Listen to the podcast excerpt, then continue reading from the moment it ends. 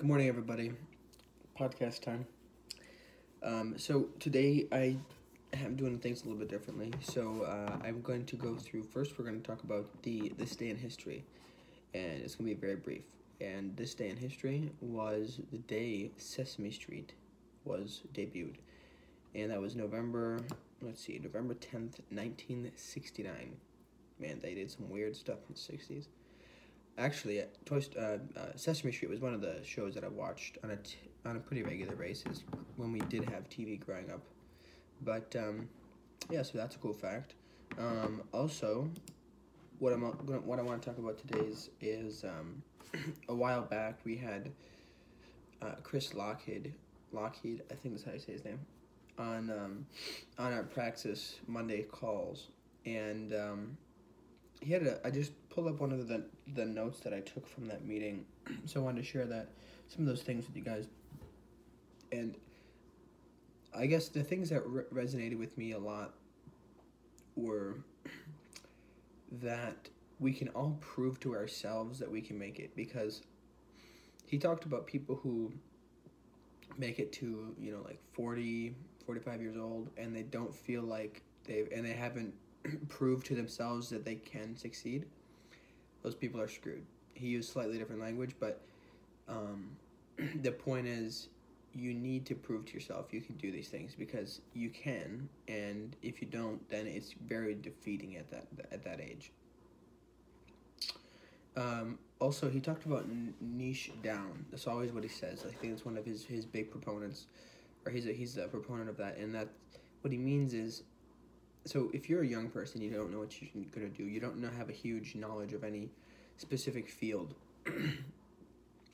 you want to experiment a bunch of different things and then figure out what you like the most and create a niche and then become the expert in that niche. It has to be something interesting, obviously, because people are gonna you're gonna want people to listen to it.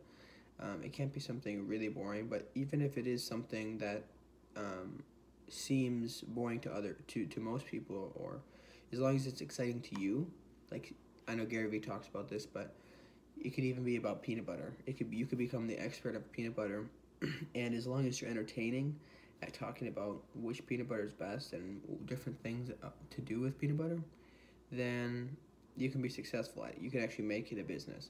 So I think that follows along the same lines. What Chris is talking about is to niche down and find something that you enjoy doing and that you can continue to pursue for a, for a long time. So, um, let's see if I had anything else here.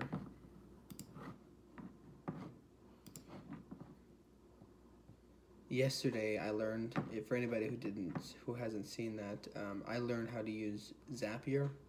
Which, if you are any kind of operations person, I mean, I don't care who you are, honestly, you should know how to use Zapier at least to a small extent because the extensions are incredible. I mean, what you can do with it is mind blowing. Uh, I also learned how to use this app called Simple Text, which is for doing texting campaigns, and I recommend checking that out as well. Uh, let me just go through some of my other notes, see if there's any things that I wanted to chat about.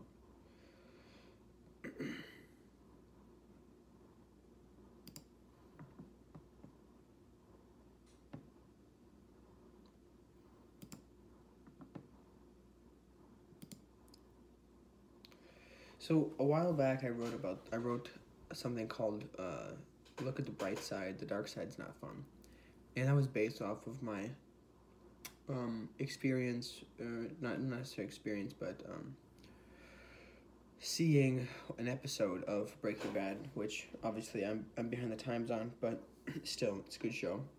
Um, and the point I wanted to make in that, and I don't know if I made it very clear, so maybe I'll talk about it here, is there's always a negative side and a positive side to things. And it's really up to you which one you look for. If you're searching for the negative, you're going to find the negative. If you're searching for the positive, you'll find the positive. So, um, the, the, the scene that was brought up was when Walter White was, is after the plane crash and they're all at the school, and it seemed like he was just kind of annoyed at all the other students for being so you know sad about the crash and all the all the different things that happened, the tragedies, and then he just talks about statistics about it. And so there was two different things that were in my mind about that scene was that one, he's looking at the bright side, but two, he's um he was trying to bury and kind of downplay the effect that the negative side had on him. And I think we all do that a lot. Um, everybody does that naturally because a lot of people they don't want to seem weak or they don't want to um, go down that path because they're afraid of where it might lead. So, what I would say to that is, don't be afraid of that because there are so many things that you can overcome and accomplish if you decide to go down the path and say, okay, why did why do I have this disposition? What happened? What event happened to make me uh, react this way?